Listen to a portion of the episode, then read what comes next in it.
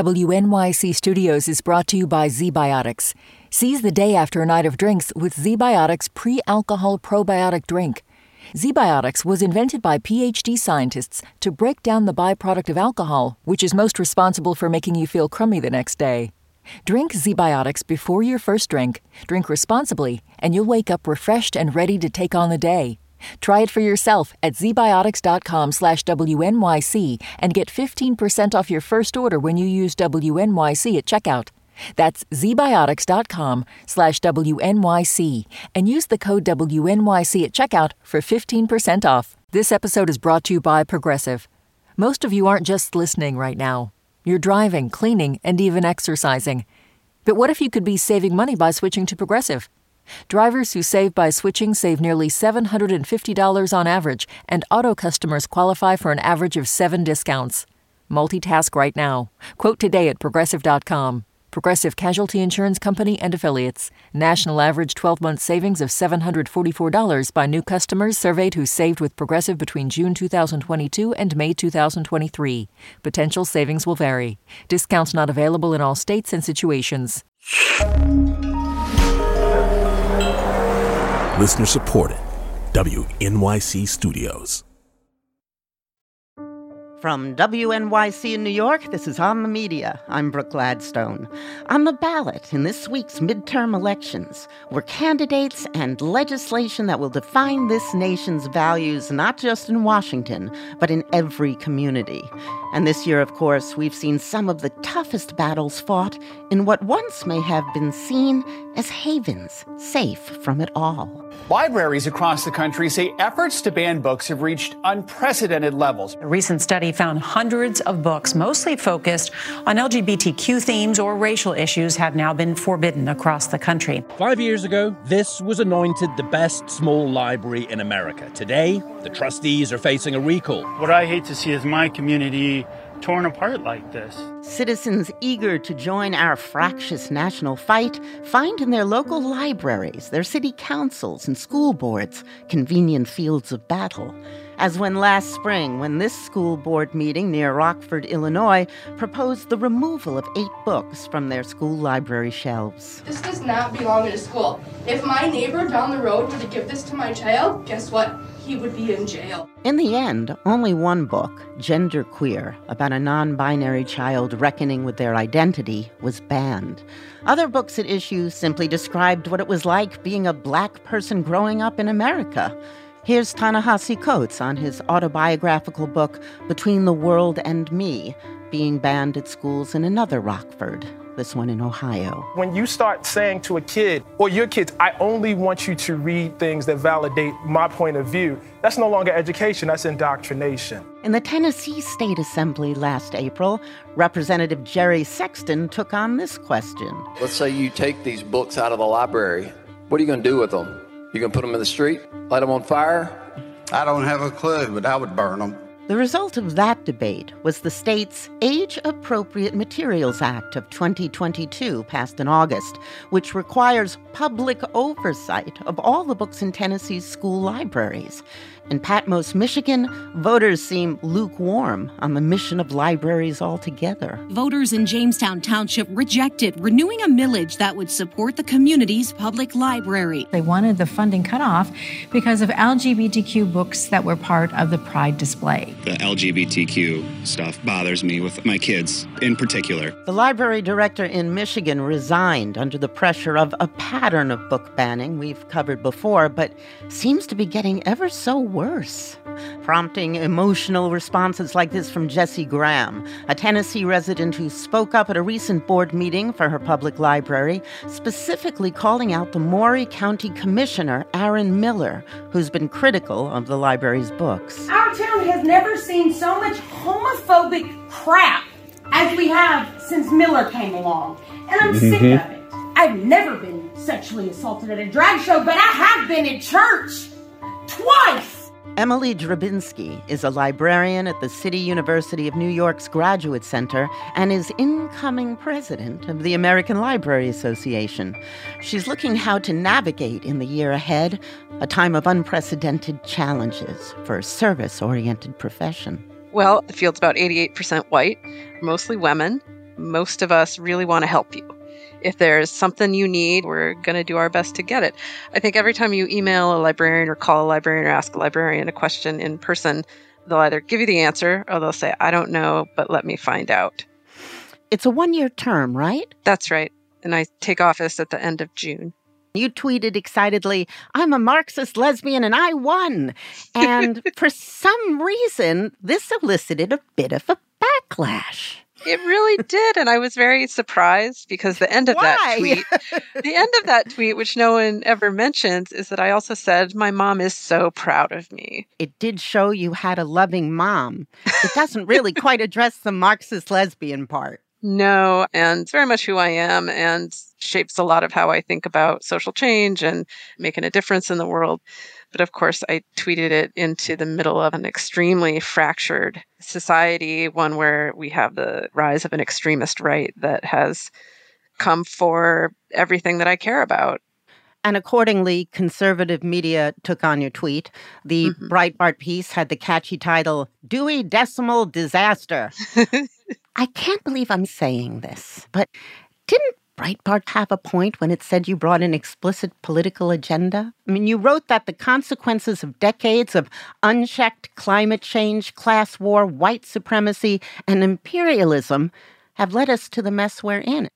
You also noted, if we want a world that includes public goods like the library, we must organize our collective power and wield it.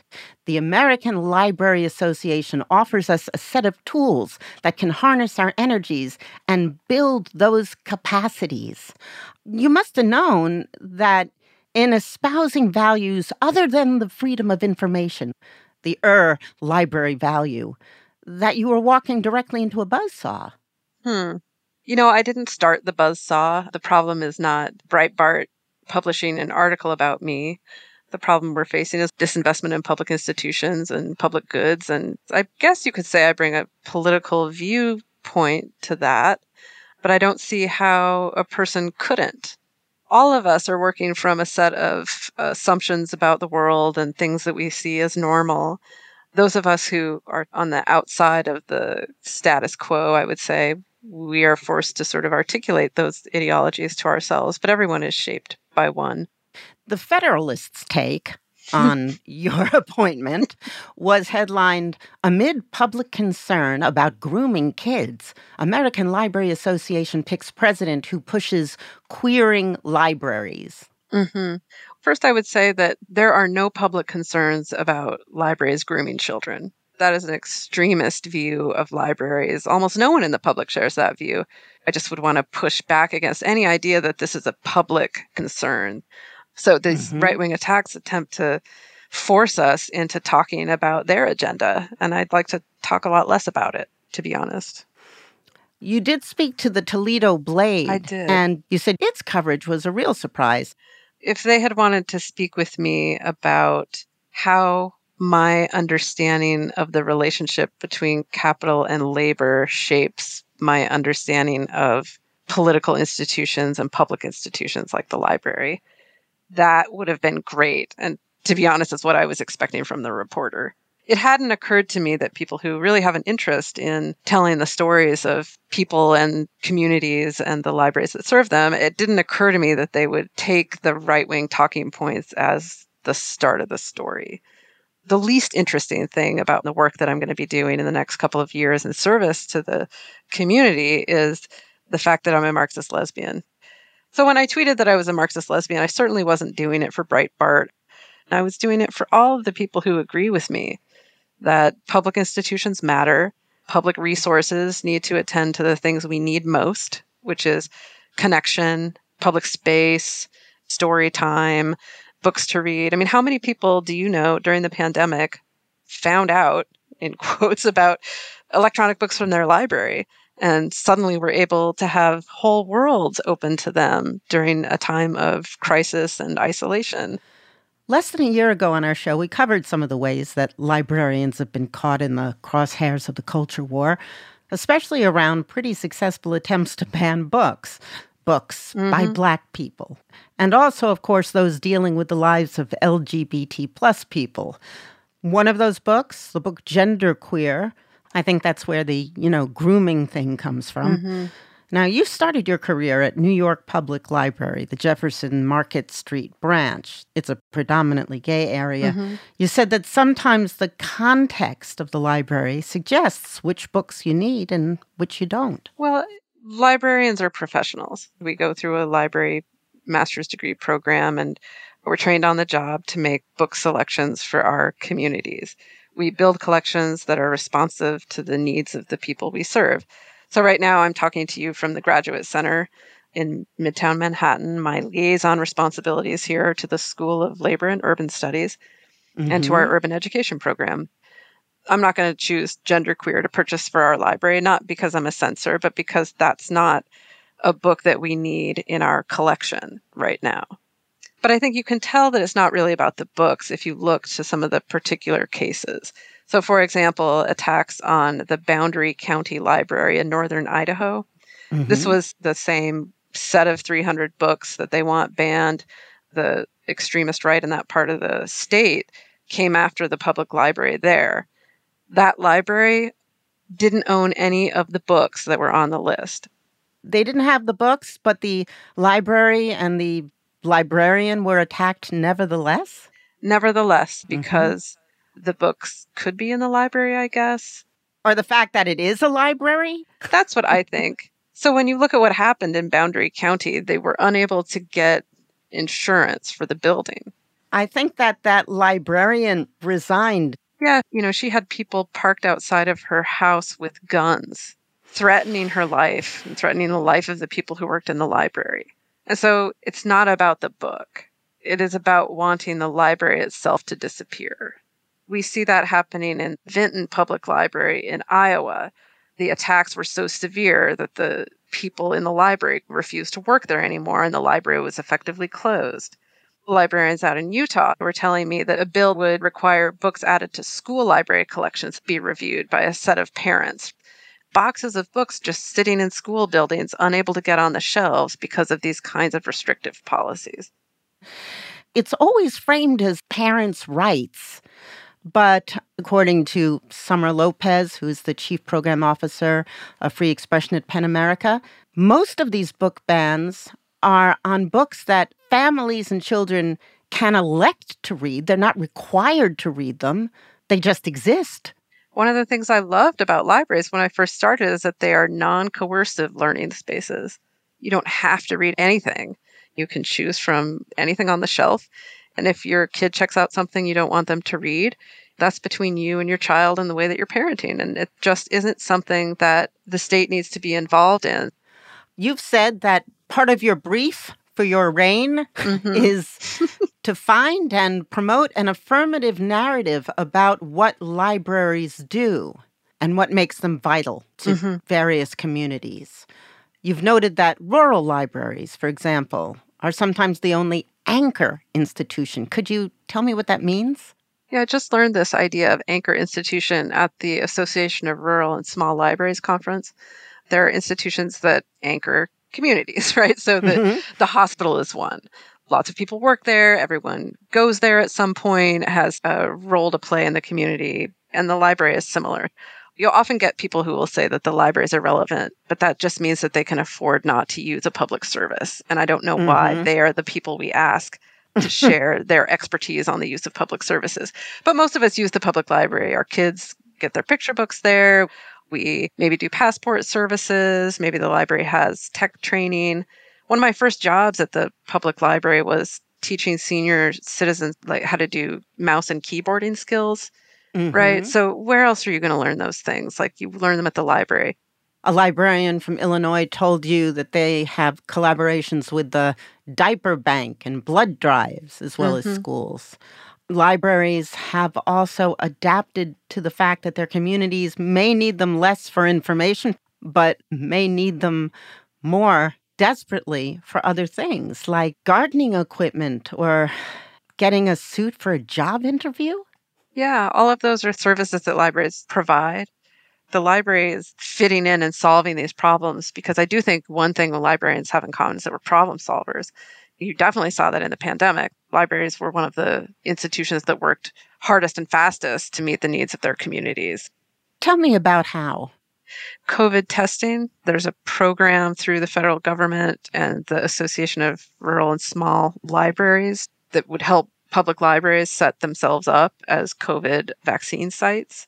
Access to broadband internet is a crucial public service that libraries do. During the pandemic, you saw all kinds of photos of people with their laptops leaning up against the door of the library.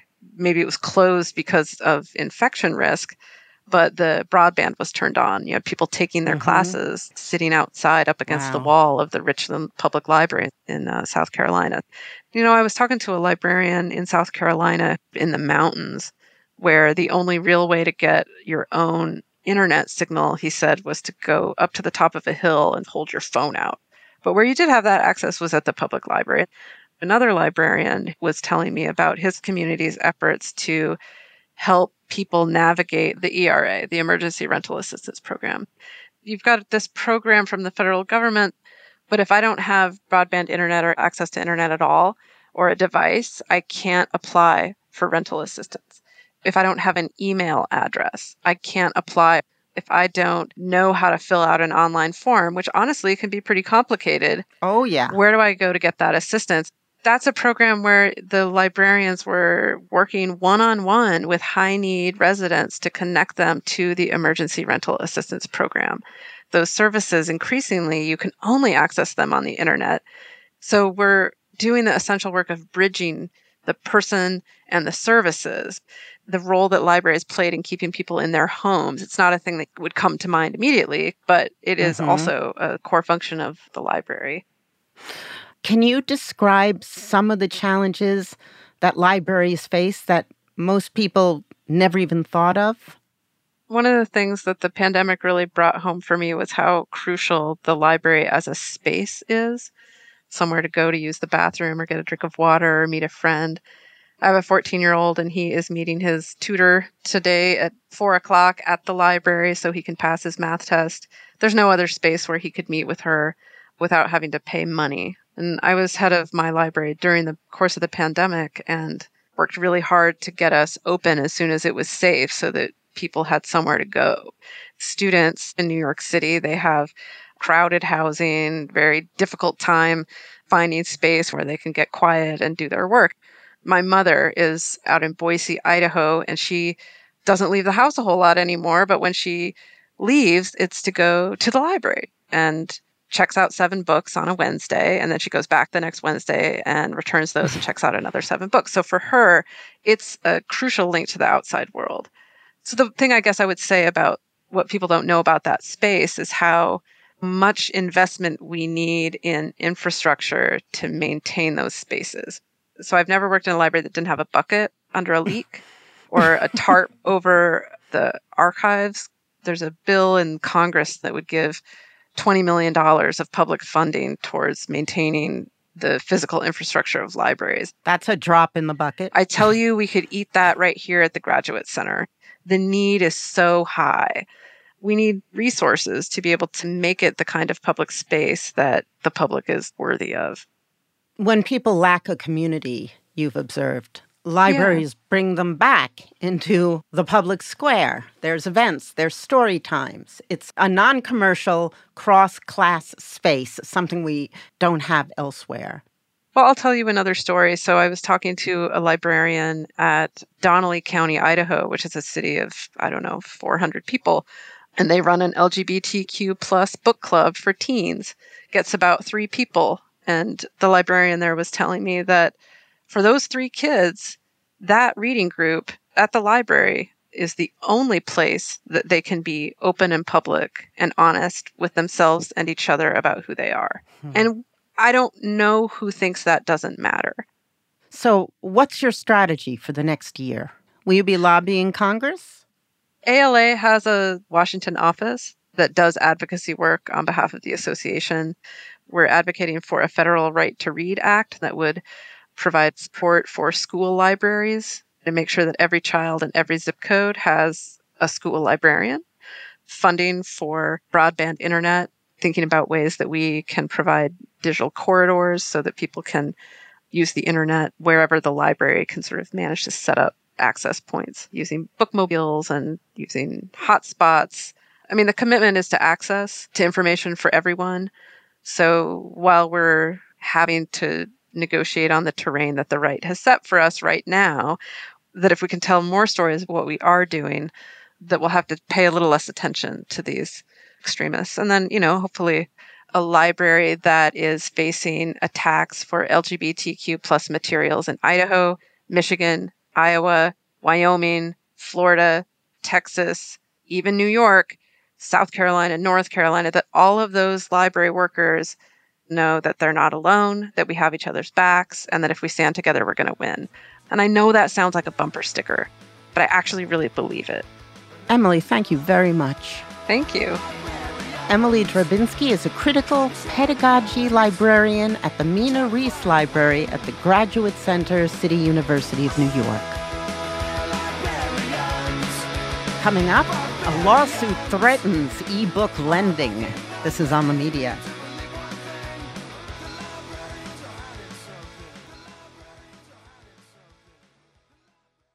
At Radiolab, we love nothing more than nerding out about science, neuroscience, chemistry. But but we do also like to get into other kinds of stories. Stories about policing or politics, country music, hockey, sex, of bugs. Regardless of whether we're looking at science or not science, we bring a rigorous curiosity to get you the answers. And hopefully make you see the world anew. Radiolab, adventures on the edge of what we think we know. Wherever you get your podcasts.